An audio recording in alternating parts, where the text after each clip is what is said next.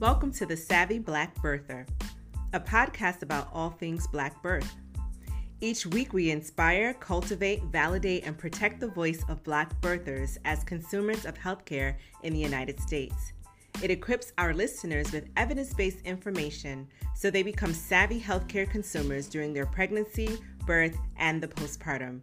Now, here's your host, the community's midwife, Takia Sakina Ballard, certified nurse midwife. Hello, everyone, and thank you so much for joining me for episode five of the Savvy Black Birther. The title of this episode is Deconstructing the Prenatal Visit, and we're going to take a look at the components of a typical prenatal visit when receiving care in the hospital, birth center, and home settings. And for this episode specifically, we have midwives from each of those settings that will give us some insight. Now, I'm sure you guys are all aware of how difficult it would be to grab a whole bunch of midwives and have them available at the same time. You know, babies are being born every minute and every second, every hour of the day. And so it is a virtually impossible task. However, I know how important it is for you to have this information. And so I've decided to do this particular episode a little differently. We're going to interview each of these midwives from all of their respective places and with their wonderful expertise. We're going to interview them individually. And so I want you to sit back, relax, grab a cup of tea, and have a listen because we're going to really break this prenatal visit down for you so you can have better understanding and more insight. Here we go. Paola is a hospital based midwife working in New York City. She's a native New Yorker born and raised in Queens. Paola's journey in women's health started in the basement of a community building in South Bronx, holding a space for women to heal through emotional release work. It was through this work that she found the importance of being balanced on mental, physical, and spiritual levels and how it impacted one's overall health. It also was through this work that she began her path to birth starting off as a doula, then going to nursing school, and eventually culminating her studies at SUNY Downstate, where she obtained her master's degree in nursing and midwifery. As a nurse, she, she gained experience in reproductive endocrinology, supporting and guiding women through their fertility journey. As a midwifery student and graduate, she was able to experience the differences between home birth, birth center, and hospital. And Thank so, you. welcome, Thank Paola. you very much for having me today. So, when we talk about uh, the experience of a prenatal visit and we look at the components of prenatal care, how does pre- prenatal care change throughout the pregnancy as it advances? Do you have any any um, so, insight? I mean, in my experience in the in the hospital, um, when I see a patient from the very beginning, we start off with um, just the basic basic um, introduction, seeing if you know how they're feeling about the pregnancy. It's a very like the first trimester might be like like emotional, um, you know, like not sure how they're feeling about the pregnancy, or they may be very excited if it was a very desired pregnancy. Um, so, you know, we start mm-hmm. off with just um, asking them questions um, about them, like their health history and everything, and then doing um, doing like basic uh, basic blood work, which entitles a lot of blood work because I always tell them to make sure that you have eaten and drank and everything. Um, so usually the beginning is that, depending on um, also their age, we might do offer them some early genetic testing. Um, and then as the pregnancy progresses, there's like different stages, right? So there's more um, involvement in listening to the uh, to the fetal heart and um, and then the fundal height, which is when we check the belly, make sure that the um, the fetus is growing along with the amount of uh, the age or the am- amount of time of pregnancy that she is currently at. Um, and then we'll do different gen- uh, testing at that point, whether it's a you know glucose test to make sure that she hasn't developed glucose intolerance, um, and also checking her blood pressures throughout the pregnancy um, making sure that she doesn't develop preeclampsia, which can occur after 20, uh, 24 weeks. Um, you know, and and so forth, right? And so we start seeing the woman a lot more uh, more uh, frequently as she progresses in the pregnancy. Um, and then we start asking her, you know, what she's looking forward to. She's planning on breastfeeding, if she's planning on doing birth control after, and things like that. So it kind of um, encompasses a whole different different things that we have to incorporate into our visits.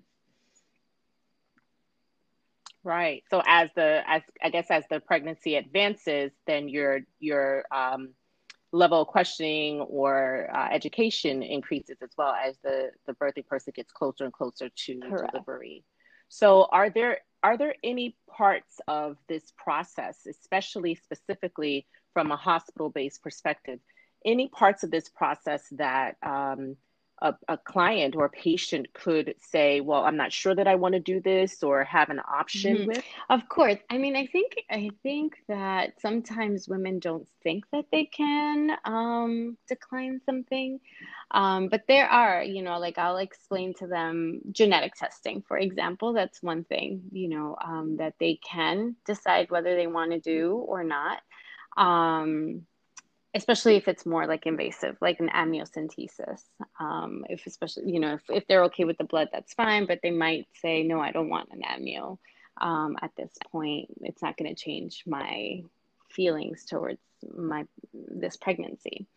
Um, and so that's one thing. The other is um, for example, vaccines. Um, I'll ask them if they want the flu vaccine or the Tdap vaccine at some point in their pregnancy, and they may or may not want it. And so, um, you know, I make sure I give them reading material ahead of time, and then I tell them, tell me in that next visit if you want the shot.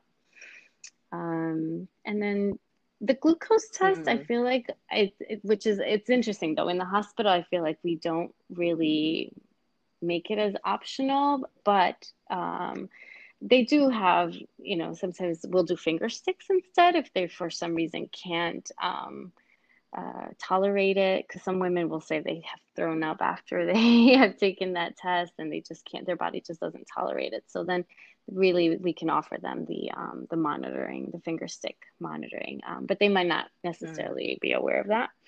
Um, yeah, so I think right. I think that the, there's different I think those are the main things.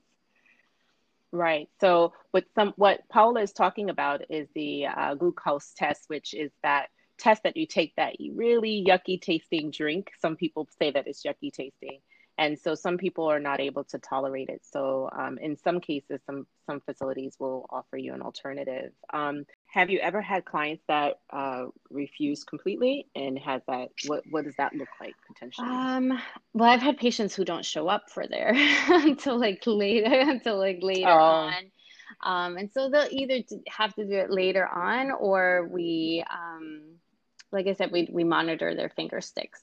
Uh, we'll have to say, you know, do this, but explain to them what the risks are. You know, uh, if you are if you are diabetic and we're not we're not we're not controlling it or we're not monitoring it then this can ca- lead to stillbirth or it can cause you know difficulties later on in the pregnancy.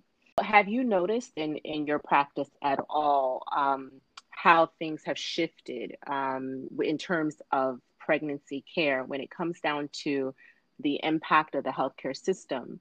Um, i'm sure you're you know the risk of uh, women specifically Black and Indigenous women of color, um, have faced some of these statistics regarding birth and pregnancy care. Um, I'm sure that's not news to you. And so, how have you seen some of this impact the prenatal care portion, um, especially yeah. specific to the care that you're providing? Yeah, so I I noticed that a lot of women um, will come in and I haven't seen them in like months or weeks. And I'm like, what happened? Why'd you miss your appointment? They're like, oh, my insurance. So, um, one of the things that I've seen is that there's a break in insurance. Um, for some women, they we lose them to care because like they they'll miss a couple of their visits because they don't have insurance. They're not able to do schedule schedule their sonograms. They're not able to come back for their visits because for some reason um, it's not taking their insurance or their insurance is canceled. I don't really understand. I, I haven't really been able to identify what the issue is, but it's been common. Like I've seen it happen to a couple of women. Um, and I, I just don't understand, you know, I don't understand why that occurs. Um, and the other thing is that some women who don't other who otherwise aren't eligible for health insurance uh, will come and be only monitored during their pregnancy and uh, will catch a lot of their pre maybe pre-existing conditions like whether it's diabetes or high blood pressure. Um, i've had a woman who who i saw postpartum i think she was past her six weeks and her blood pressure was so elevated and there was nothing i could do because her her medication wouldn't be covered you know like there, i had to send her to the emergency room um, to be evaluated. But after that like what happens? You know her blood pressure was dangerously high. It's so sad that that's the only time in a woman's uh, lifetime that if she's not eligible for health insurance otherwise that that's the only way that she can get care. So it sounds like uh, is you know um, a break a broken system really when it comes down to the insured um, pregnant person um, really they're, they're own, they can get insurance um, on the state level most states will allow them to have insurance based on um, a positive pregnancy test um, however what's happening it sounds it, with the medicaid is is delay in coverage and then sometimes a disconnection of that coverage, especially if they cannot verify financial um, worth or financial need. Um, a lot of times there's paperwork that needs to be submitted, and, and perhaps um, student or patients may not understand what to do um, in order to give that information to uh, those caseworkers. And so sometimes you do see that break. And then what happens is it is connecting in the um, services that the patient is now receiving and especially like you you so eloquently said when someone is um, experiencing um, dangerous complications of pregnancy. And first and foremost they're delayed in their in coming to you to be seen. And then when they're there they might have inadequate um, coverage. There's your hands are tied in terms of what you can offer uh, to the to this client or this patient. So it's it's an interesting mix of unfortunately the United States has you know all of these advancements in technologies but we do not have universal health care and so it is a commodity and a commodity that many people cannot afford um, and so I, I, understand i mean that's a huge piece um, to consider when we're looking at healthcare and especially how it impacts prenatal mm-hmm. care so when you're looking at mm-hmm. prenatal care and all of the problematic things that we see um, that face black and indigenous mm-hmm. people. What are some of the other things other than access to care and insurance and lack of resources? Are there other pieces um, that you've seen or other um, impacts that you've seen to prenatal yeah of course. Um, also it's just uh, um, specifically like because uh, black women and indigenous um, or women of color in general just ha- tend to ha- come to these low um, income clinics uh, that are very high volume um, they will tend to have more uh, mm. like less time you know like less time allotted or long wait times and all this leads to frustration because it's sometimes like it's like they're waiting for a very long time for just like 10 15 minutes you know of a visit and everything you know mm-hmm. things might get mm-hmm. missed or um i mean I, you know i think providers do the best they can but um but i think that it, it might uh, prevent them from being able to ask questions that they may want or they might forget or um i don't know like they might just not feel like it's very personable like very kind of you know just going through the motions um, which is kind of sad you know everybody when you're pregnant I think for the most part, if you're excited about it, you want to go through and ask questions and have time and enjoy your visits and, you know. Mm-hmm. Um, so I think that that's also. Mm-hmm. Absolutely. Yeah. So it, it sounds like eh, because of where you work um, in New York City, and we know we hear a lot of um, the statistics surrounding um, birth and subsequent birth after birth and for the black and indigenous person um, new york is actually 12 times more likely um, than white white counterparts to experience um, morbidity death related uh, to birth.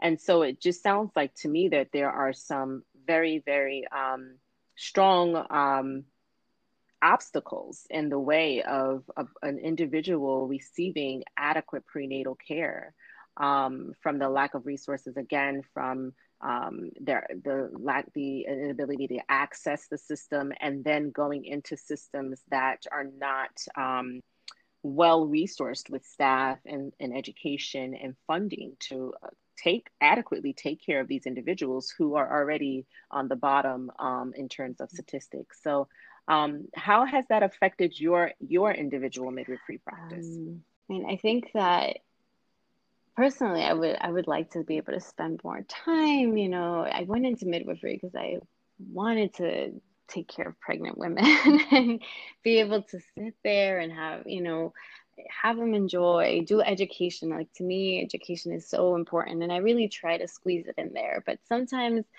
sometimes it's just your brain is like one place and the other and you want to you know you want to do everything that you possibly can and make sure you don't miss anything um, that you give them the adequate referrals and or wherever the patient whatever the, it is that the patient may need at that moment. Um, but i think that it, it can be it can be difficult um, being in that situation. And i think also as a spanish speaker um, i I feel like privileged because at least I'm able to communicate with my patients. Um, a lot of times that is in itself a barrier for a lot of women. Um, you know, some sometimes the front desk doesn't speak Spanish and they're like trying to understand what they're saying, and there's this whole back and forth, um, or the education materials may not be in Spanish. And I'm not just talking about paper, but like if there's any classes or things like that, um, you know, it might be lacking because of the low amount of resources that we may have. Um, and so, you know, I think the, those are things that affect my um, my practice as a midwife, even though you know I think we we do the best we can. Sounds like the system doesn't allow you to be the midwife you intended to be in most cases. I think sometimes that um, yeah, just because true. you're you're some yeah, it sounds like you're it sounds like you're limited a little bit, um, and that you try your best to do what you can and ensure that when you are encountering patients and you're speaking Spanish to them, especially for those who are Spanish speakers and do not have a large English vocabulary, they probably feel a world of difference being um, in your care. Uh, that they can speak to you and at least have that um, support of um, language not being a barrier. That is a huge deal especially in larger cities when there are multiple um, people from different backgrounds and different countries who have uh, um, translation and an appropriate um, translation of information to patients during this prenatal time is so important. Um, and I know a lot of times, especially having worked in New York City hospitals myself, we are using translation machines or uh, mm-hmm. uh, operators. And it can be very difficult to translate um, words and meanings of words, especially medical words, and giving the adequate um, um, message behind the, the word that you're trying to convey to a patient who perhaps may not understand um, your your what you're saying in in the English language. That is. So I, I definitely can understand what you're what you're talking about and how um, you have to try your best to uh, do your best given the system um, and so I'm sure that patients are definitely appreciative when when it's appropriate, you know, when they can mm. be. Yeah, I'm. I think that the most important thing is for women to be um, in, to inform themselves and educate themselves, um, like through podcasts like these, um, through reading material, through um, just listening to other women who've gone through the process. But I think, yeah, I, I think coming to with questions to your provider, like being informed and just asking what what is important to you and why, you know, why we're doing certain things, um, because maybe providers are really well-meaning and they really would like to be able to take the time and ask these or sit down and explain every single thing, but uh, it, it just might not be part of the the list of things that we have to run down to, you know. I think it's also a cultural thing. I see like some patients who come from other countries that just like expect me to like do everything for them, like in terms of uh, just, yeah, you know more than I do, you know? And I'm like, no, like, you know, this is an option. Like, this is your body, you know? It, I think it's, it's interesting to see that too, you know. Yeah, I I definitely am not a proponent of you know doctor or midwife or anybody else knows better than the patient. Um, mm-hmm. Um, but that is unfortunately an, an indoctrination that has been uh, disseminated across culture, across you know um, continent. That the healthcare expert is more um, knowledgeable than mm-hmm. the patient, and and in some ways that may be uh, true when it comes down to a specific process that we're talking about, a healthcare process. I think families and, and patients just need to know that they can ask questions. Um, like you you were saying earlier, that um, there's this idea that um, the doctor or the midwife or the provider knows best, and that sometimes can um, really uh, take the voice away from a person where they don't feel like they have any say in their own care and that they are just doing what they're told um, because we know we know best. Mm-hmm. And so that is not the case. You know yourself um, better than us. And you also, while we might have the education to talk about the healthcare issues or concerns, um, we still should be deferring to you as an expert because you're an expert in yourself.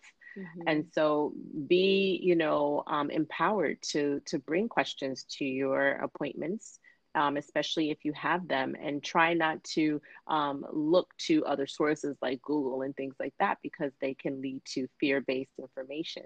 Where you need to be getting your information is from your provider and like Paola, who listens to you and who's willing to help you um, during this stage of your life.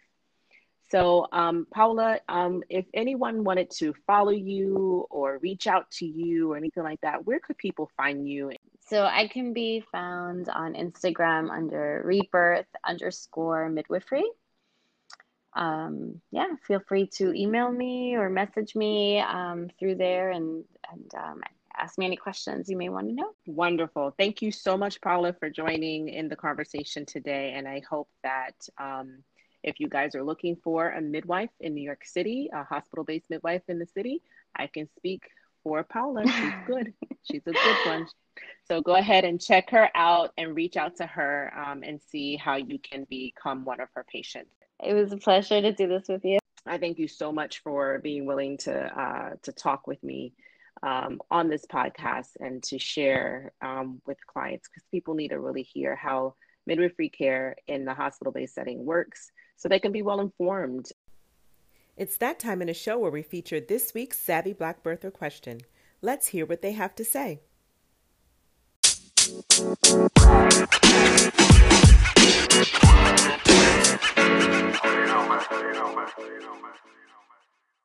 This week's question comes from an Instagram follower at Sakina Health.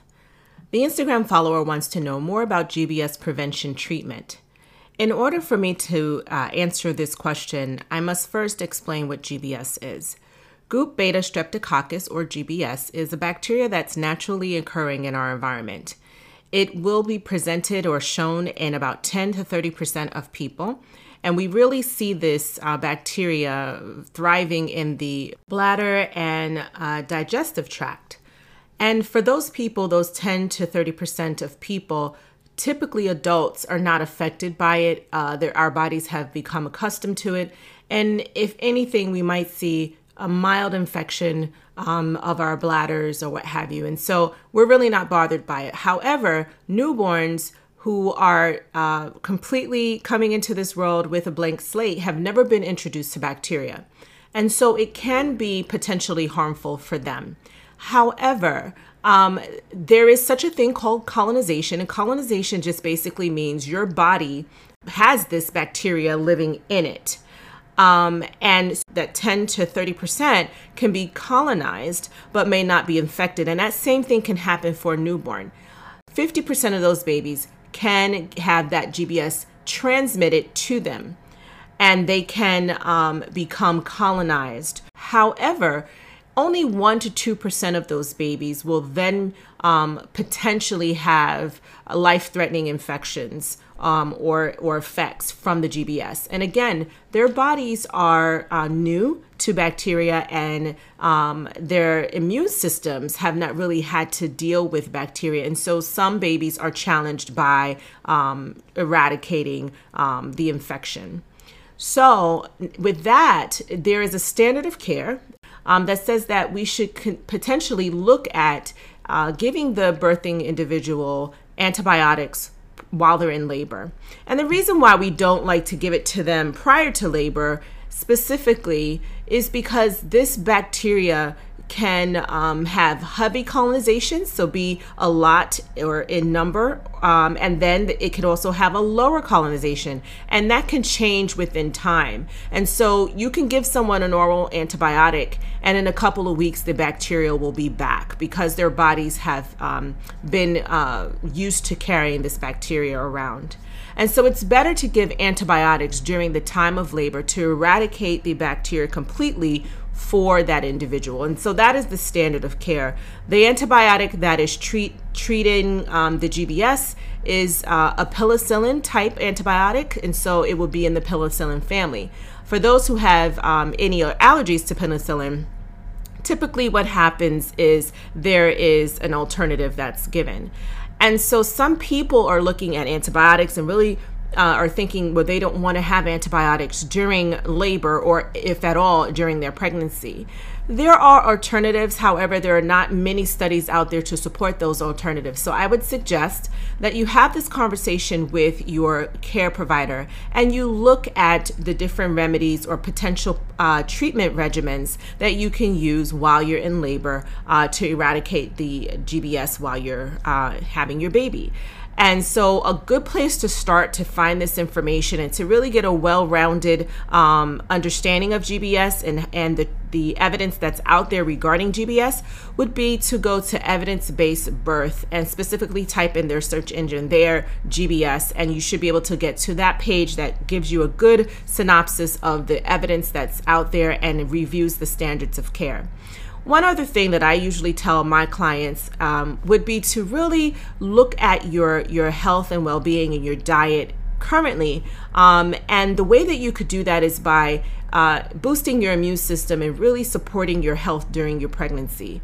Um, I really encourage individuals to consider probiotics and prebiotics because those are going to help to keep that bacterial flora in the gut balanced. And that will also help to, if there's GBS present, to really uh, lower that colonization of GBS so that it's undetectable and doesn't cause any problems later on in the pregnancy as you're entering your third stage of pregnancy. And and by the way, we usually test for GBS between 35 and 37 weeks of pregnancy, the latter part of the gestation.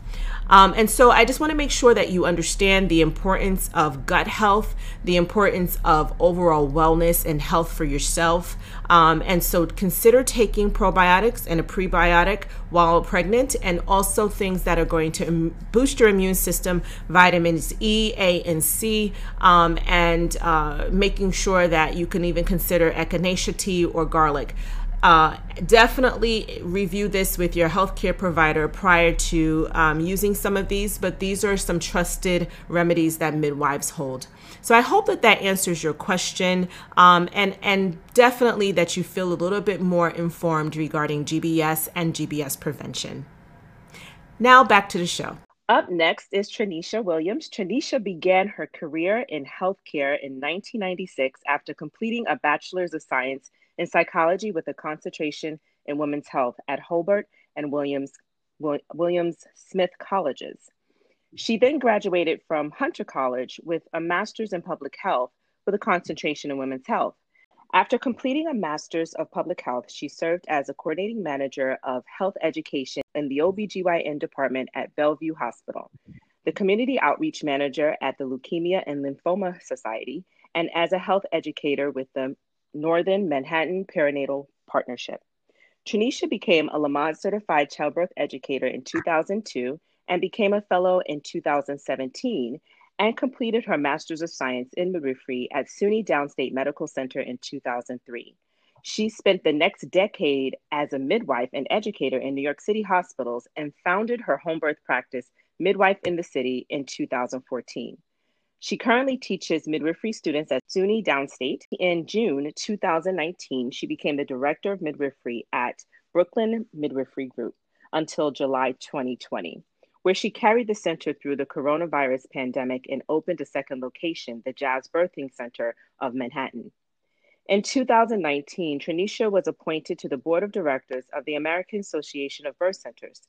She is the president and founder of a nonprofit called Midwifery Collective, where she is working with three midwives to form Haven Midwifery Birthing Center. She has attended over a thousand births in her career in both the hospital, home, and birth center. She is married, an aunt of 12, and a native New Yorker who resides in Brooklyn. Welcome, Trinisha. Thank you. So, um, as we know, we're speaking to three midwives, midwives from the birth center, the hospital, and the home setting. And Trinisha is coming to us with a plethora of experience and knowledge. More specifically, she's going to talk to us about prenatal care specific to the birth center setting. So, Trinisha, what are the components of prenatal care and how does it change as the pregnancy advances with respect to receiving care in a, in a birth center setting? Well, prenatal care is a little bit different when you want to consider work, when you want to consider uh, receiving your care at a birth center. It would initially start by you, of course, contacting the center and almost all birth centers will have something called an orientation, where you and your family and your partners and your other loved ones that want to know about the services offered at the facility would encourage you to come to one of their open houses.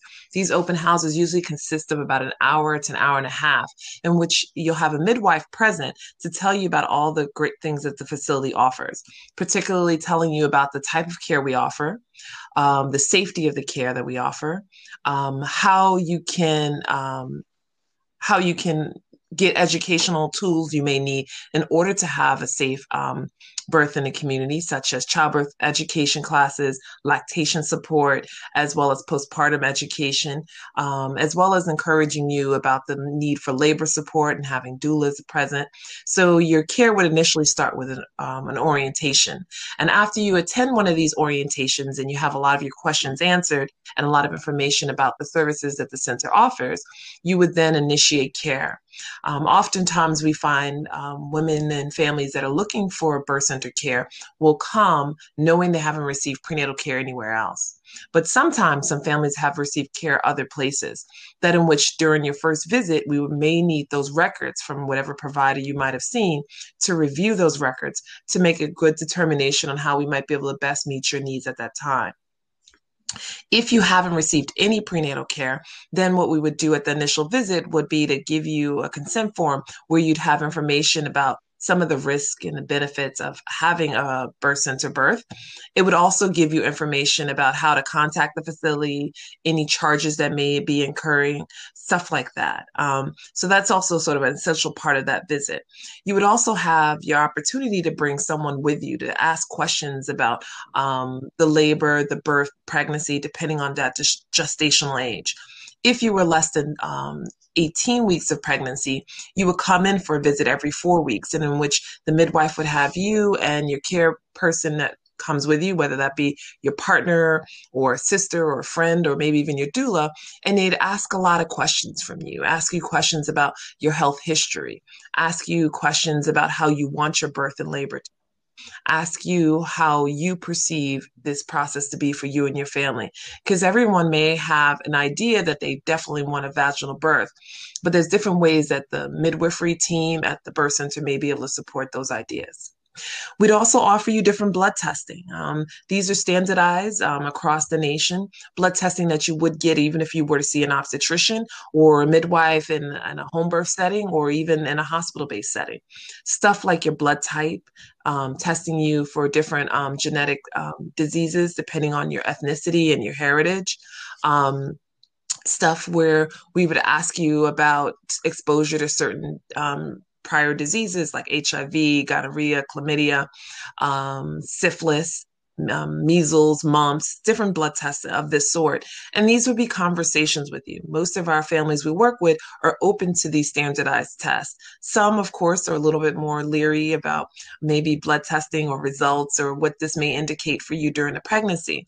But what we're trying to do is screen for certain diseases and disease processes to maybe offer you the best care that is available. And also maybe even offer you interventions if we find certain things that are wrong to maybe correct those things. So that's why this these types of blood tests would be very important in that first trimester. Um, some families are interested in genetic testing, some families aren't. We definitely would love to do an initial sonogram to know um, exactly when your baby may be due, when we would anticipate that the birth to occur, but also to establish that your pregnancy is safe and sound, that it's actually in your uterus and not in any other parts of your abdomen. And that um, we, if we saw any initial concerns about the baby's growth, we could be able to identify those early to maybe get you in with a specialist or evaluate how you may be able to deal with that type of care. Um, and for the most part, the birth center, you, we would want you to see different midwives um, every visit. And that's because we usually work with a team of anywhere between two to six midwives, depending on the facility, to make sure that um, you'd have an opportunity to meet all the midwives so that when you did come in for labor and birth, you'd feel comfortable with each one because you would have seen each one at different points of your pregnancy. Um, so those are, I think, the initial tests that would happen during the first trimester. Um, we'd also want to talk to you a little bit about um, your own mental health during the pregnancy, um, whether you had some pre-existing conditions or things that may sort of present themselves now that you're pregnant. We'd want to talk about other histories you may have in terms of maybe dental um, your dent, your teeth and, and dentistry. Um, maybe we'd want to talk about other health histories of your family may have, or maybe you've had surgeries, um, allergies, um, concerns that you have of toxins or foods that you you've been eating. Um, some families have more exposures than others. Some families are more well versed on different things they should be eating or not eating during pregnancy. So that may be something else we may, you know, discuss with you in that first visit or second or third visit.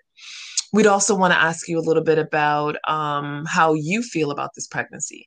We never like to assume that, you know, just because you're here getting um, care at a birthing facility doesn't mean that you may not want to either um, continue the pregnancy or that maybe you you have plans on maybe giving your baby up. You know, we meet all types of families and we like to meet them where they're at, where they're at in terms of what their ideals are. Um, most people, of course, are coming because they want to, you know, have their baby and, and keep their baby and raise their baby. But there are, you know, some families that may have other ideals and just want a safe um, environment to give birth to their baby. Um, mm-hmm. So that's another consideration we would discuss with you.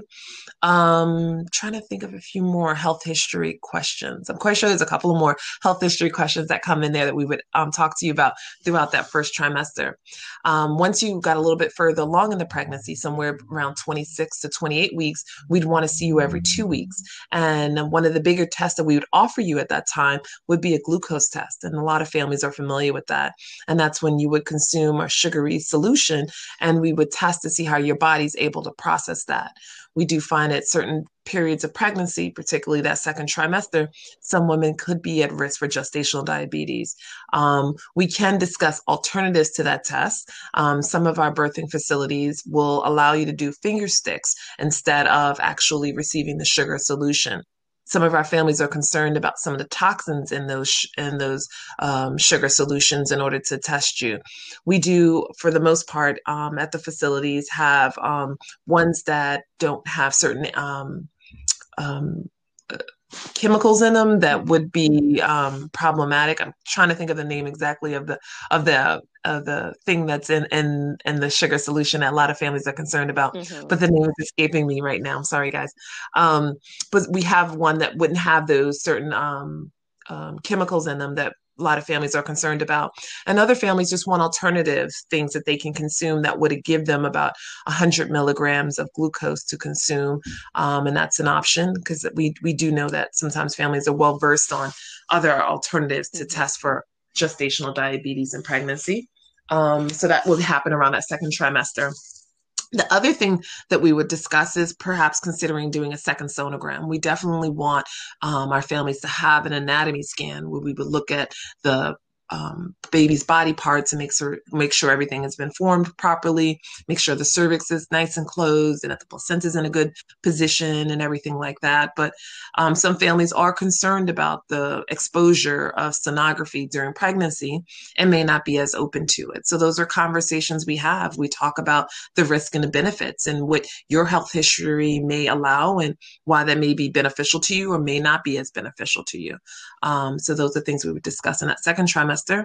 Um, maybe towards the third trimester is when we talk more about that whole labor and birth experience. Mm-hmm. How are we going to best support you to be prepared for this birth of your baby? How are we going to notice these body changes that you've noticed from the first trimester carry themselves into the third trimester and how they're important for that birthing experience? Um, so we would discuss things like um, labor support, um, postpartum care, newborn care, how to um, choose a pediatrician, um, what things you would need for your baby when it comes home, you know, th- different things that may pertain more towards getting ourselves ready for the birth experience, um, and what to know about you know when to call your midwife or when to call some healthcare provider whether it be the midwife or your doula or other people in your labor team to know what things we could do to best support you in that process um, so i think that's that's mostly what the initial and the first and second and third trimester prenatal care visits would look like Wonderful. And it, that thank you so much for giving um, the listeners a nice synopsis um, from the beginning of pregnancy till the end. Um, in that course of pregnancy, while a person is get, receiving care um, from a midwife in a birth center setting, are there any policies and procedures that families should potentially be aware about? Um, aware of, especially um, if a birth center is a freestanding birth center in relationship to um, being associated with the American um, uh, birth centers, the AABC, uh, is there any you know things that have to be done in order for a patient to be uh, a patient in that setting? Well i you know i know your listeners are probably not just um, local to the new york city area but maybe nationally or even maybe worldwide. You should recognize that whatever birth center you have chosen has some some form of regulation. And one of the things that the American Association of Birth Centers does is that they work with different um, birth centers to have regulation to make sure that all of the providers there have a certain skill set and have policies and procedures that they're abiding by. And not only that, but that once those standards are set, that they continue to meet those standards and that all the providers have been well trained and make sure that they maintain their certifications in the areas of specialty. Most times that would be NRP, sometimes that can just be lactation. There's other little smaller components to that. And that if there were concerns about different things offered at the facility, that someone is reviewing the, those charts to make sure that we have a good standard. And um, that things are, are sort of up to par. So you definitely want to make sure that you're choosing a birth center that has licensed providers.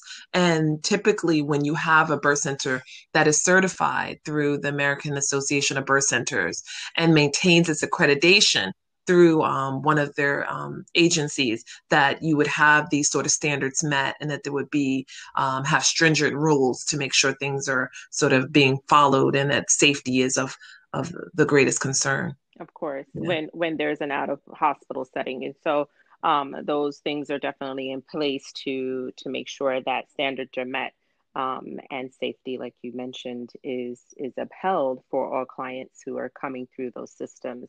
Um, because we again need to make sure that we are doing and we're skilled as midwives and our staff is skilled so that we can handle um, any obstetrical emergency and of course normal birth where um, that is concerned. So thank you so much for for clarifying. Um, yeah. One question that I do have, and I'm sure a lot of listeners would have, is how is that different in terms of policies and procedures for um, between the birth center and the hospital? Because a lot of people, you know, don't want a lot of interventions. They don't want to, you know, um, be told that they have to do a certain thing in a birth center uh, or I'm sorry, in a hospital. So how is that different? What are they going to be getting differently if they were to receive prenatal care in a birth center setting versus a hospital? Well, the rules and the rules, particularly the policies and procedures set by the birth center, is what the birth center has decided.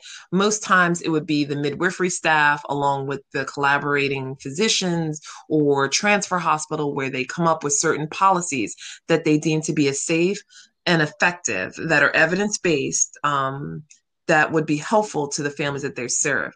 So it's different a little bit more than a hospital, where sometimes it's hard to find that transparency of what is really a hospital policy versus the way that pe- particular people practice.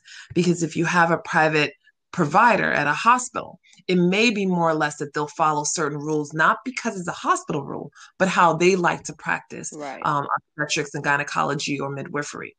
I would definitely encourage whoever was seeking out a birth center to find out a little bit more information about where, if goodness forbid, you weren't successful or needed some more assistance or higher level care throughout that labor or even pregnancy period, where would I be going to seek those services out?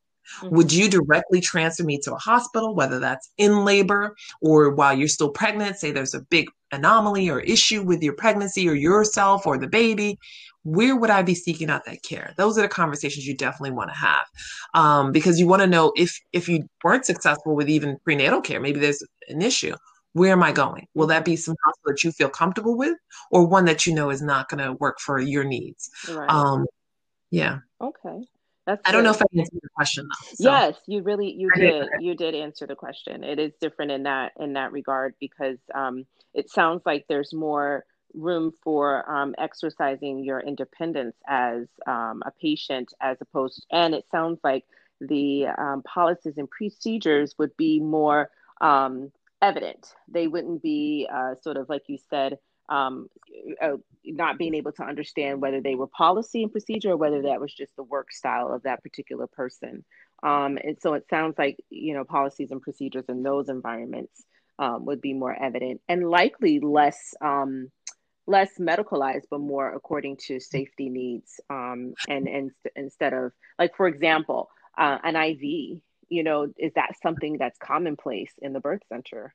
You know, yeah. when when you're yeah, when you're prenatally or or even you know when you're in labor and that's a good point. It really isn't. And you can, of course, always ask to read them, but as a regular consumer, you'll be a little bit overwhelmed, you know, reading, you know, whether it's hospital based policy or even birthing center policy, you may be overwhelmed with some of the medical jargon that will be mentioned in there. But for the most part, unless we need to, at a, at a birth center, unless we need to give you medications, meaning that you're group B strep positive, when you're laboring, we don't usually place an IV. We will mm-hmm. place one if you have other medical conditions. Say you've had a hemorrhage before in the past, or say you've had a lot of babies that are really big, that you have to have some sort of risk factor that we're concerned about that will say, you know what, we'll either place an IV with actual solution running or at Heplock I don't know if mm-hmm. you guys are familiar with that. It's sort of a needle that's placed in your in your hand or your forearm, in which, if we needed to, we could attach fluids to it. But it doesn't mean that fluids are actively running into you. So that may be something that you know you'd have the conversation about. And most times, the midwives, if they wanted to offer something like that to you, they would have that conversation. Wow. Whether or not you want to have it is a question, but we want you to be aware of this is what we strongly think you may need. Now, some families, of course, will say, Well, I don't think I need that. Well, then we want to have a conversation about the risk of you not receiving whatever we're giving you and maybe the benefit of you having the way you know of not receiving this intervention and maybe that's the way that you want to approach you know your com- that's the way we typically approach the conversations and that's the way that you should be willing to and wanting to work with the care team that we want to have a conversation that we're just not going to tell you things that we do and not have that conversation that you may mm-hmm. find in other environments. So it sounds like it's just not this is the policy and this is what we do. It sounds like this is our policy this or this is what we are offering you based on your risk profile and let's have a conversation. So it sounds like it's it's more of a workable um, situation as opposed to well you have to do this this is our policy and if you don't do it i'll have to tell the doctor that you're not being compliant you know um so yeah we strongly do encourage certain things like if we know your group b strep positive uh, we strongly encourage medications. We will again go over risk benefits. And if you still choose not to, we will accept that choice. And of course, we'll get you to sign a consent form agreeing that you have declined to have something like that. Oftentimes, the one I get is the group B strep treatment, the erythromycin in the eyes, because I don't, eh, it, certain states don't have this as a requirement, but in New York State, erythromycin placement after a birth, as well as vitamin K injection for newborns or standardized part of the care. And some families, for whatever reason, we don't even, you probably have another podcast on risk benefits and stuff like that of the of these medications, um, may say they don't want them. And then we get you to sign a consent form agreeing to not receive them. It's not, oh my goodness, you cannot deliver at our facility if your baby doesn't get erythromycin in its eye after it's born. Mm-hmm. It's the conversation and you declining the treatment and us getting you to sign a consent form to agree that this is not a treatment option that you're seeking out for whatever reason you're not seeking it out. And all of this is is, is had this con- these conversations are obviously had in the prenatal period towards the end. I'm assuming. Exactly. Or I mean, because the, the, the challenging time of not to discuss an intervention is when you actually need it. Need it, because right? Your best self to ask questions and making a real informed decision. At that point, it's usually hasty on whatever decision you're going to make. Mm-hmm. Sounds great.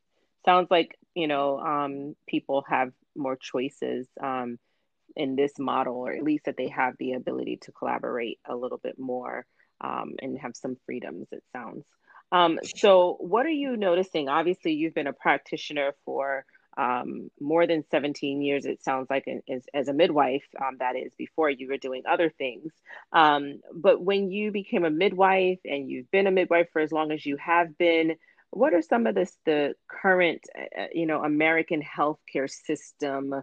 You know, how is it impacting prenatal care over the years? One of the big um, concerns or issues that sometimes come up with prenatal care is actually access to care and access to timely care. Um, I find that some families have concerns with health insurance and trying to get adequate health insurance and trying to get care at a reasonable point of their pregnancy. Um, as well as options for care. Um, so you say you want a home birth, or you say you want a birth into birth, or even a hospital birth. How do you get access to that? Where do I go? How do I know how to start or navigate these systems? That's part of sometimes a little bit of a challenge for some families. Mm-hmm.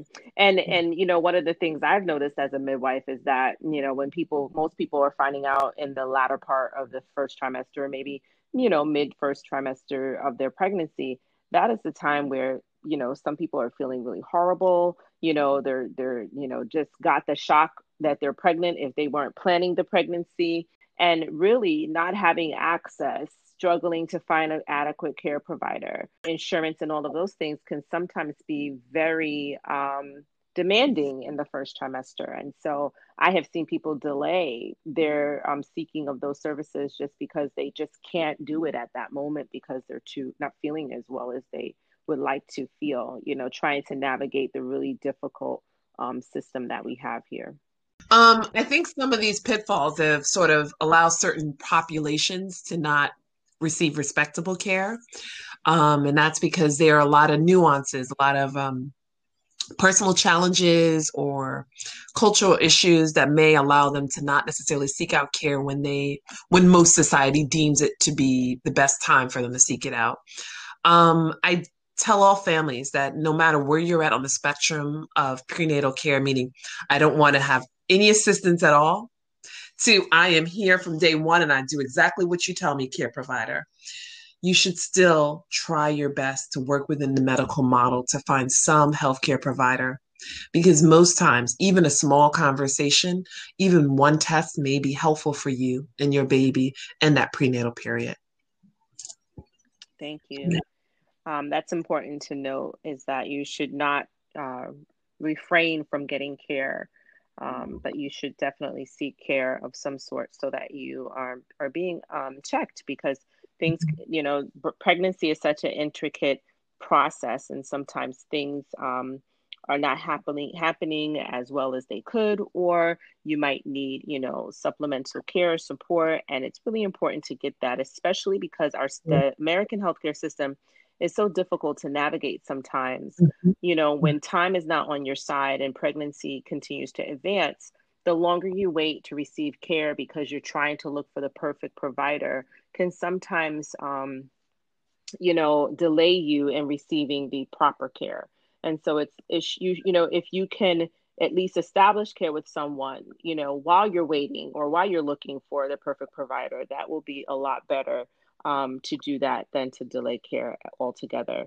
Um, yeah. Because it really will just hamper the process of you trying to transfer um, your care to that appropriate provider. And then it makes the, the work a lot harder for that provider to try to catch you up to where you need to be in terms of the care that you should have received um, in that time frame that was lost. So that's a very important point. Thank you for bringing that out. Um, so let's talk about standards. I know that standards of care is something that, you know, as midwives, that's common language for us. But what does standard of care really mean? And how does how should um, uh, a person who's consuming care um, see that word? What does that word mean for a person who's consuming care? Well, I think most um, um, individuals seeking out prenatal care, when they say the word standard, they they typically would assume that that's something that you do for me and for every single person. And while that is very true, sometimes that standard can deviate depending on one your health history and two different things that you're telling us about yourself that may either need to go above that standard or below that standard in order to meet your needs. Um, some people have diabetes before they get pregnant so there's no reason to give them a glucose test. So the standard of care would change for them because yes, it's standard for us to test everybody, but if you already have the disease, we're not going to test you to see if you have the disease just while you're pregnant. Um, I would encourage um, the listeners to consider um, doing a little bit of reading, a little bit of education about birth. We have wonderful resources out there. There's a lot of consumer based information that you can learn about each week of your gestational age that could be very helpful for you as you progress through this pregnancy that can help you to figure out where you're at in that spectrum instead of you um, totally taking what your provider says as the black and white um, of everything that must need to be done or everything that should be done. I think it'd be helpful for you to have a little bit of background information for yourself to bring into those conversations you have with your provider. Absolutely. And, you know, if you're a savvy Black birther listener, you know that it's so important to vet everything that your provider is saying. Um, because at the end of the day, that is how you become your own expert um, and and participate actively in your care. Um, as I've always said, as um, American healthcare consumers, myself included, we've been taught, you know, through the generations that you know the person who sits on the other side of the table with the white coat and all of the letters behind their names are experts and know more than us, you know, as healthcare consumers. And while that may be true when it's specific to the healthcare concern that we're dealing with, they may be the expert, they may be the educated one in that, but they are not expert in you. You are your own expert. You know yourself yeah. best. And mm-hmm. so it's so important to be um, knowledgeable of the, the healthcare concerns that you have or the wellness issues that you, or the things that you're facing, whatever it is, but you should be as expert, if not more expert in your own health and wellness journey. And so that you can let your healthcare provider know you know, this is not typical for me, or this is typical for me, or this doesn't work for me, or I would like to do this differently, you know, and have an idea of what it is that you're going to receive care for. Um, so that you can have a conversation with your healthcare provider and it's not more of a talking to, but it's a conversation. And that's so, so important. So, again, thank you so much for saying that. Um, so, now, of course, you know, being um, a black midwife in New York City, um, and and a woman, right? And knowing the statistics, the statistics that are facing Black and Indigenous birthing individuals is, uh, you know, astronomical. And it's, so it's not something that I know because you're in in you know deep into the community in terms of the birthing community. This is not something that is new to you. Um, but it is a problem, and um, this is why this platform has been um, uh, you know, started. This is why so many other platforms and so many other things, you know, the birthing center that you are initiating. There's so many reasons why people like us and uh, individuals are putting things out there to help the community. But what do you see is problematic for Black and Indigenous uh, birthing individuals specific to prenatal care? What are some of the things that we're seeing in terms of statistics for those individuals? Yeah, I mean, I think the biggest problem is access to care and mm-hmm. particularly access to midwives that actually reflect the population that in which that client is. Um, whether it's African American, whether it's Hispanic, whatever your ethnicity, whatever your, you know, your heritage is, Native nations, whatever that is, to have providers that are of that particular heritage, that ethnicity, that background to give care to those persons. That is really one of the challenges. So, not only just navigating the system, but getting care from the people that are similar to you is a big challenge. That, that's what I see as a little problematic. Mm-hmm. And while we recognize these problems, we are just on the beginning cusp of trying to figure out how we can get providers that reflect the community in which they're serving. Absolutely. And it's so important to have that because there's a there's a sense of relatability there, you know. When you're when you're able to relate to the person that is sitting across from you, you can start to let some of those guards down, you know, those those you know when you are an, a marginalized person and you've been marginalized since the day you walked out of your mother's womb mm-hmm. you tend to put up you know guards around yourself to protect mm-hmm. yourself because you know you're faced with with with um, challenges on every front and so when you are in that environment and when people don't that are caring for you do not reflect you or there's no relatability you tend to keep those guards up. And so eh, to really speak your truth and to say what you're feeling to be honest and all of those things sometimes it's difficult for individuals when there's not a trust built.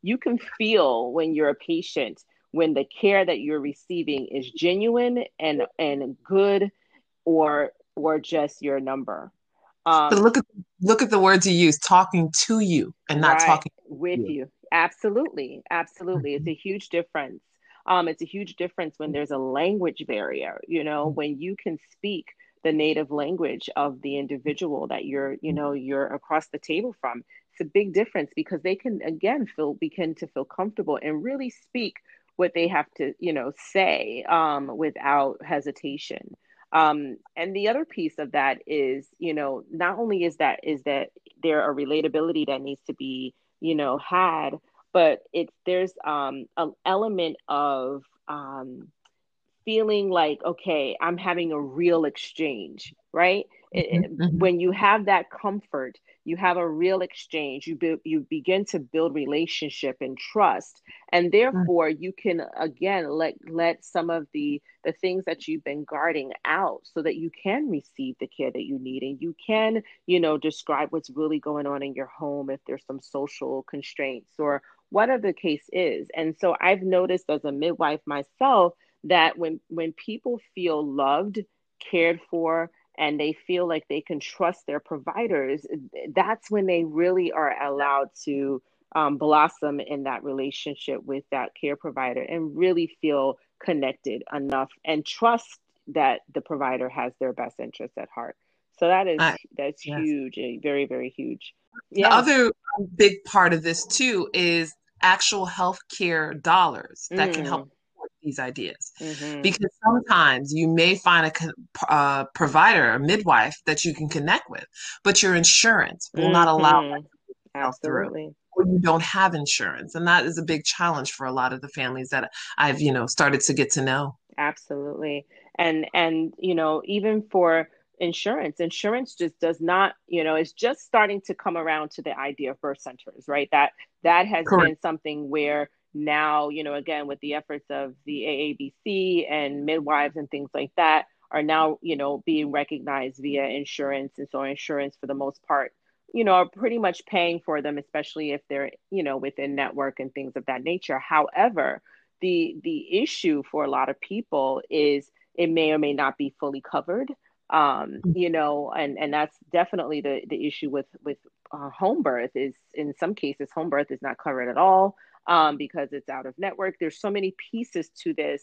Um, and it, when it comes down to the finances, and so having a fund, having a you know the birth center be supported with a scholarship fund, or a home birth midwife be supported with a scholarship fund for those families who cannot afford that. That would be a you know a wonderful thing for so many birthing families, um, and and create an equity across the board you know correct um yep. and that is really where we're um where the the missing link is for for those patients or those people to have choice when it comes down to deciding where they would write, like to receive their care and from whom they would like to receive their care from. Um, the the other challenge to that whole piece is not only having choice, but um, having support, right?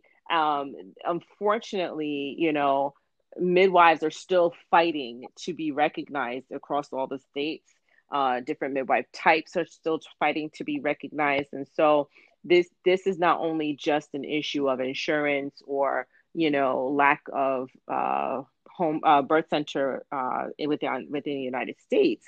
It's midwives who traditionally have been owners and operators, or people you know who have been um, holding birth centers in their homes and you know creating places where pay, you know people and families can go and birth their babies um, that are outside of the hospital setting. But unfortunately, rules, regulations, lax, uh, the lackadaisical laws, legislature make it really difficult for midwives to to accomplish this. And so, um, and and we find some of our colleagues in other states not being able to practice. I can tell you at least one, uh, mm-hmm. several that have closed because they no longer have physician backup. Right, and and and mm-hmm. absolutely, and physician backup having to be the the the you know only way that a birthing center can stay open That mm-hmm. is again where we have these these um leg- the legislature needs to be rewritten and the laws need to be reestablished because um, otherwise we will not be able to um, we'll still keep hitting, hitting the same walls and having to jump over the same and hurdles. Even gaps, even gaps in care in terms of um, health insurance coverage. Mm-hmm. Even if you have a health insurance, sometimes they don't want to pay. We have one of the largest um, government based insurances that is still causing a lot of challenges mm-hmm. from coverage.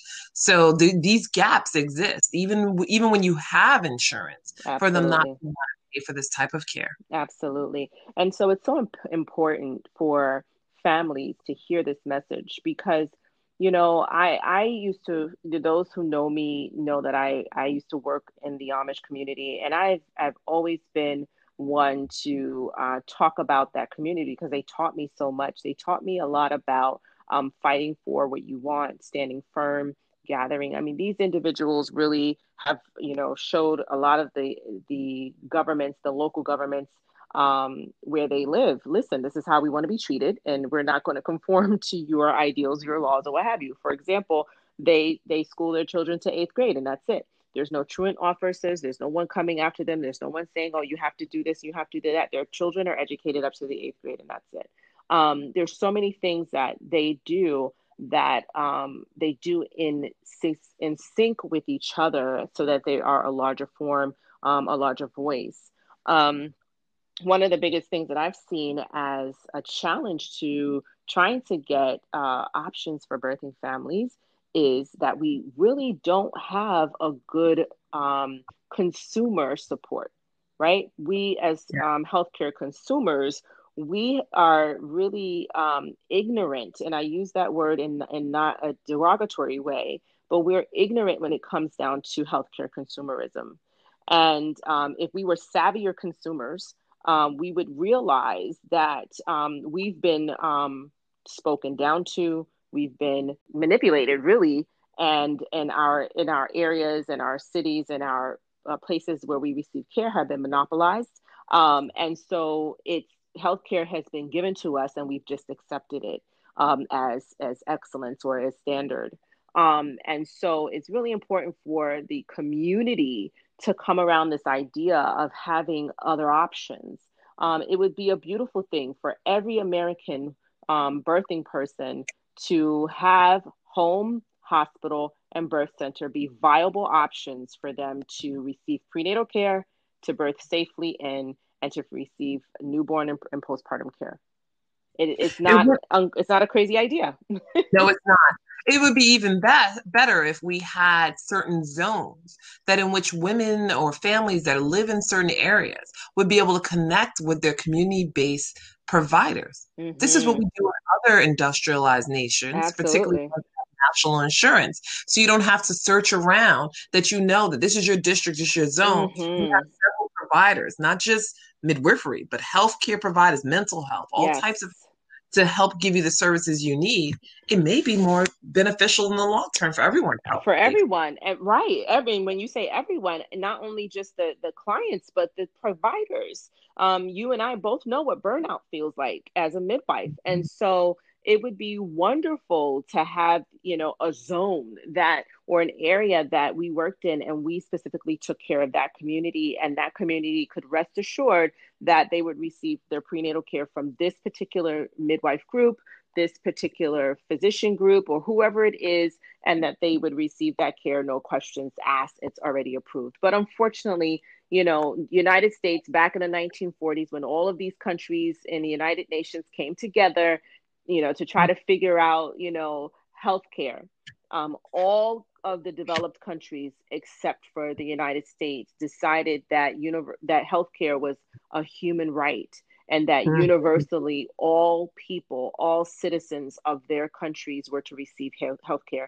United States was the only one that walked away from that meeting and decided that that was not the case.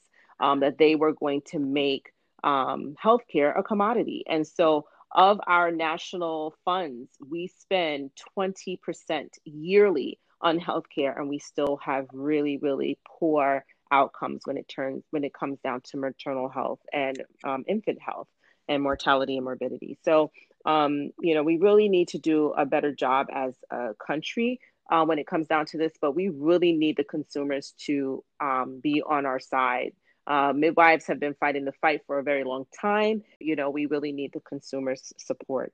So I encourage you to find locally um, who you can support, um, what's going on in your community as a community member, and get involved and support the causes of the midwives to offer adequate, um, unbiased, you know, care for all people um, and giving you your choice back, your your voice back, um, and not monopolizing you, but honestly mm-hmm. giving you a choice for where you want to receive your prenatal care. Yeah, because I think one of the challenges is that when I've talked to families, they always remember the problem once they become pregnant. Mm. And they forget about the problem once the baby's born. Then they mm-hmm. get pregnant. Oh, remember the insurance. Oh, I got to remember I'm supposed to stay on top of that fight. Mm-hmm. And it's like, not mm-hmm. just you in this pregnancy, but for all people with that insurance in every pregnancy. Absolutely. So. That's a great point. I, I didn't even, I've never thought of it that way. You know, mm-hmm. when you're pregnant, you think about the problem of your insurance being inadequate and all of those other things, and you forget about it. And that's so true. Once the mm-hmm. baby's born, it's like it's gone. The situation doesn't, you know, bother you anymore. And then you're pregnant again, and you're like, oh, I still have sucky insurance. Even though my my spouse, you know, switched plans, it still sucks. you know, mm-hmm. we're we, are we are no better insured. But you know why? I, you know why I, I really believe that is is again because we're not savvy healthcare consumers. Um, mm-hmm. because we don't know how insurance really monopolizes our um, ability to receive care from whom, where, and how much is going to be paid. They really don't understand how much control insurance companies have over that um, and then how it, it's all connected in this very, very delicate web of of this healthcare system that we are um, in. So people really need to understand the nuances of it so that they can um, know how to navigate through it in a way that still gets them adequate care and for the min- minimal amount of money and um, and so that they come up on top, you know, as opposed to completely being unaware um, and then struggling the entire time that they're pregnant, you know, when that's not the appropriate time to be stressed no. out trying to figure it out. It really is not. Um, so it really encourage you to be up on your consumerism of, of your healthcare, specifically um, for your pregnancy before you get pregnant. Um, so, do you have um, any, you know, advice for our listeners in terms of safeguarding themselves, how to you know, be self advocates. Any last uh, encouraging words for them? Well, a couple, two things I would keep in mind is one is that your baby will be born at the right time and in the right way. So while, you know, if even if you try to navigate this system and it doesn't work out where you can have a home birth if that's what you wanted or birth center birth, trust that your body will deliver your baby at the right time in the right way, even if it's not the way that your your mind is envisioning this birth to be. The second thing I want to kind of make sure families are aware of is that you should be your best advocate Whatever it is that you think you want, you have to advocate for it. Because sometimes the way that our system is set up, at least here in the United States, it doesn't always let the doors open. You may need to work a little bit to push those doors open. Um, so I would definitely, you know, encourage you to sort of stay that that that route. If this is what you want, find someone and talk to them in a realistic way about whatever it is and how we might be able to help you. Sometimes we are reaching when we know we got serious health problems and this may not be the best place for you or your baby. But other times it does seem reasonable choice. We should be able to find someone to support what we need. So Absolutely. Well, thank you so much for your insight and your words of encouragement to the listeners, and definitely for being um, a trailblazer out there in the community for the last 20 years that you've been doing this um, and really you know putting your your your you know feet forward your feet down to the pavement and moving forward in a way that is um, meaningful for the community um, especially with the initiative to um, start a birthing center in new york. So um, if you could give us a little bit of information about you know um, how people can reach out to you and what your your endeavors are regarding the birth center you can find us at Haven Midwifery Birthing Center. Um, we have a tab on that website where it says donate. And even if you can only donate $2, every dollar would help us get closer to opening our doors to be able to offer great care. We do plan on offering care to women and families that have um, non commercial based insurances as well as Medicaid based insurances so that, you know, we can offer our services to all families, not just ones that have private insurance. Well, thank you so much for for joining me and for um, talking to us and letting us know more about prenatal care from the birth center perspective. Thank you so much, Trinisha. And thank you for this opportunity. Voice Messages is designed to give listeners a way to offer spoken feedback to show hosts. Click the link on the show profile and record a message for up to one minute. Click send this message, and your question or comment may be featured in an upcoming show. It's that simple.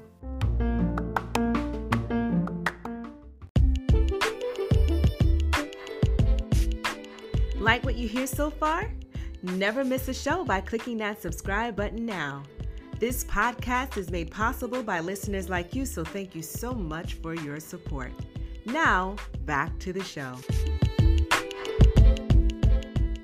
Hello again. I know you guys are probably expecting to hear from another midwife or at least hear me interview another midwife. But I must say, trying to pin down a home birth midwife for an interview has proven itself very difficult. Home birth midwives are out there hitting the pavement and babies are being born every day. And so here I am, a former home birth midwife, giving you guys some information on the components of prenatal visits uh, from the home birth midwife perspective. So here we go. Typically, just like the hospital setting and the birth center setting, we are, you know, conducting interviews as well with clients and you're looking at, you know, trying to figure out a correct fit, making sure that you're vetting that provider and you're looking at skills and experience and things of that nature. And so that's happening in the first meeting. Subsequent, once you are or you have decided to hire that midwife, now you're looking at those first few moments or those first few visits where the midwife is now expressing the process of how you are navigating through the care that she provides. Um, and you're looking at the number of appointments and that time frame. You're looking at how appointments are being conducted. And so things like sonograms and labs um, and different um, appointments and how that's carried out will be discussed. Typically, in the home birth setting, midwives are doing the same things that midwives are doing in hospital and birth center settings, and that is checking your blood pressure, doing the same labs, uh, checking sonograms as frequently as uh, necessary. However, midwives in, in those settings tend to uh, do, I guess, usually less is more. And so you have a little bit more wiggle room because there's really not any policies or procedures in place to adhere to. It's really just being well educated and informed and you making choices based on that information um, and that standard and creating a plan with the midwife. Um, some midwives will do things differently than others. However, it's pretty much the same thing is being offered to you, and you have the ability to choose and make those choices based on that. Um, and so, labs in the first trimester are going to be labs that are really looking at your wellness and your health, um, the status of your of your blood counts. Um, the other things that will be offered to you are uh, testing that looks at genetics uh, between you and the other partner, um, and then chromosomal testing to look at uh, the the DNA makeup of the growing baby. Um, and so those are things that will be offered to you. Again, some of those things are optional, and you can have that discussion with your home birth uh, midwife. Uh, sonograms is something that's done in the first trimester as well. And usually the sonogram in the first trimester is the most accurate sonogram. That's going to give us, you know, some dates uh, in your pregnancy as to around about time that we should be expecting your baby to come earthside. Um, and so we'll look at sonograms. And then um, as the pregnancy advances, uh, to the second trimester after 12 weeks. Uh, those appointments will again be monthly. Uh, that's very similar to the hospital and the birth center settings. And so those appointments will be frequently um, every month, and then you'll go down to every two weeks and then weekly once you hit a certain time frame in your pregnancy. In the second trimester, we're looking at sonograms, namely the sonogram that's going to look at your baby from head to toe. So, again, very similar. Um, and those sonograms may or may not be done as frequently as um, done in the hospital setting. It just really depends on your care, what's going on with you specifically, your healthcare needs, and that of your of your growing baby.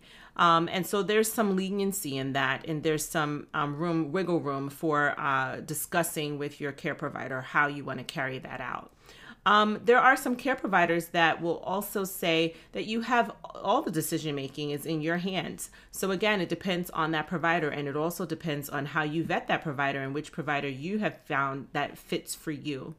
As the pregnancy advances through the second trimester and sonograms are obtained, we're also going to look at your sugar uh, levels, and that's to determine whether or to screen for potential gestational diabetes. So that's a test that comes up uh, in the second trimester. Like uh, the birth center setting, and even in the hospital setting, some places or some providers would allow um, for less chemicalized drinks. So things that are going to give you pure sugar uh, that can be found in perhaps a, um, a, a, juice or, or, or a piece of candy um, so that you can get that extra sugar load so that your blood sugar levels can be um, assessed to see if your body handles extra sugar well. So that's um, some ways that you, you know, will be testing you throughout the prenatal time frame in the home birth setting.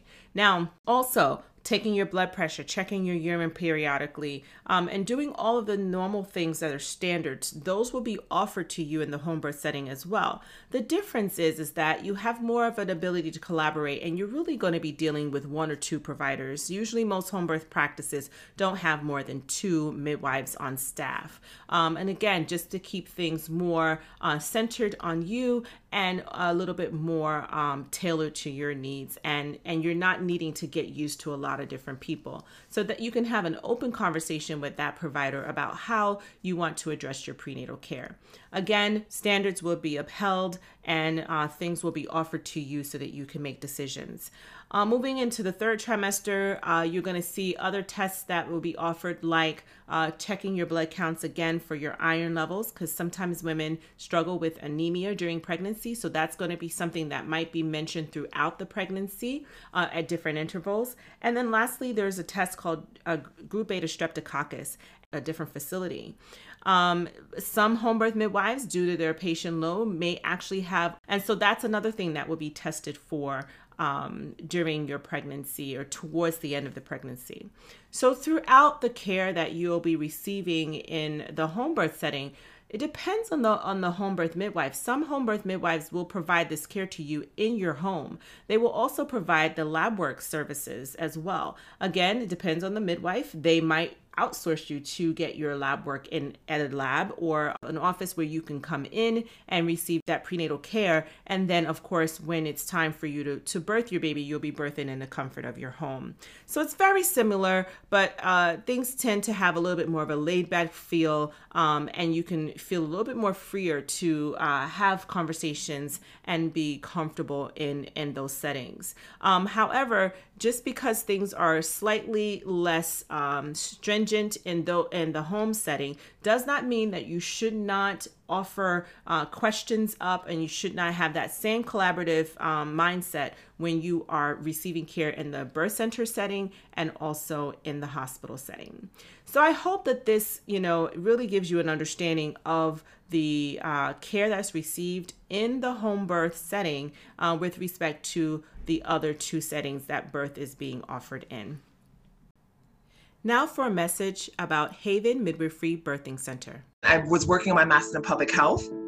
I didn't know what I was going to do, but then the midwives told me how they actually delivered babies and gave prenatal care. I said, wouldn't it make sense? I love working for people of color. I love staying in the city. I want to work for impoverished people. Why wouldn't I be a midwife? I remember one of my first births. It was a woman who had a natural conception. She delivered just uneventfully with a beautiful water birth. And she said to me afterwards that this was the best birth she had had.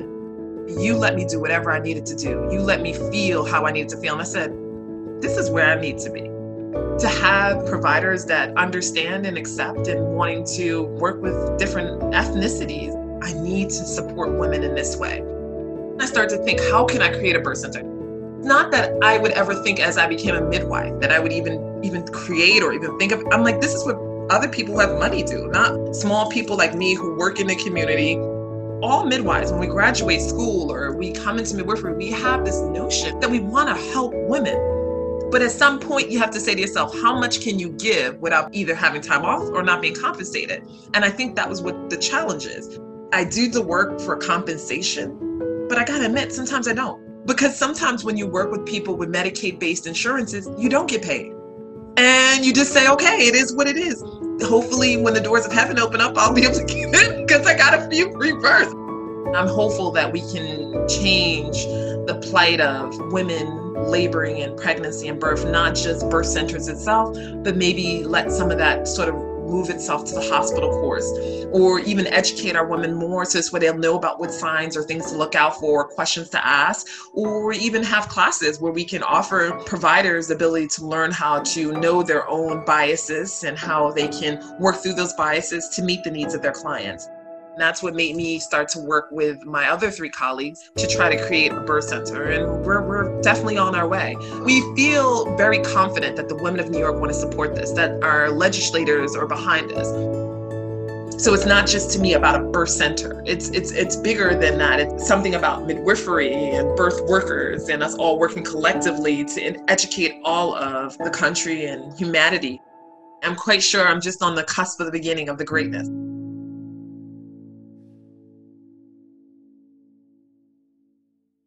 Some of you may know that chubby little cubby, all stuffed with fluff, naive, slow witted, friendly, willy nilly, silly old bear named Winnie the Pooh.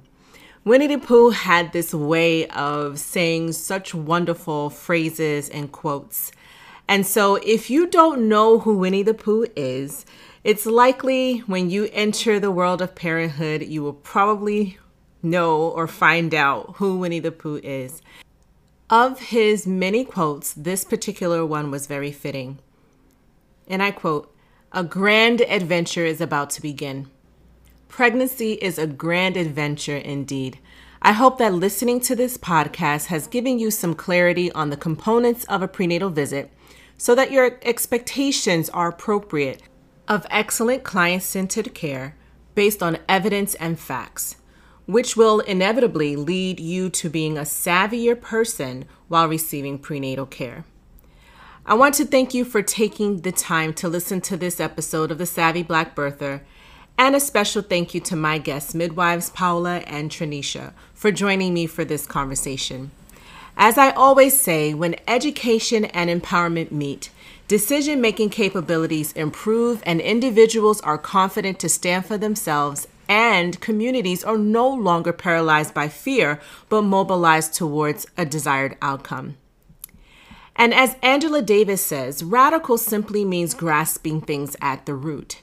And so we have to be radical in our pursuit of unbiased healthcare. And I believe being radical starts with first being educated and empowered. Next week, we're going to talk about the sonogram, the great pretender. And this will offer you an abundance of information so that you can make informed decisions around sonogram examination during your pregnancy journey.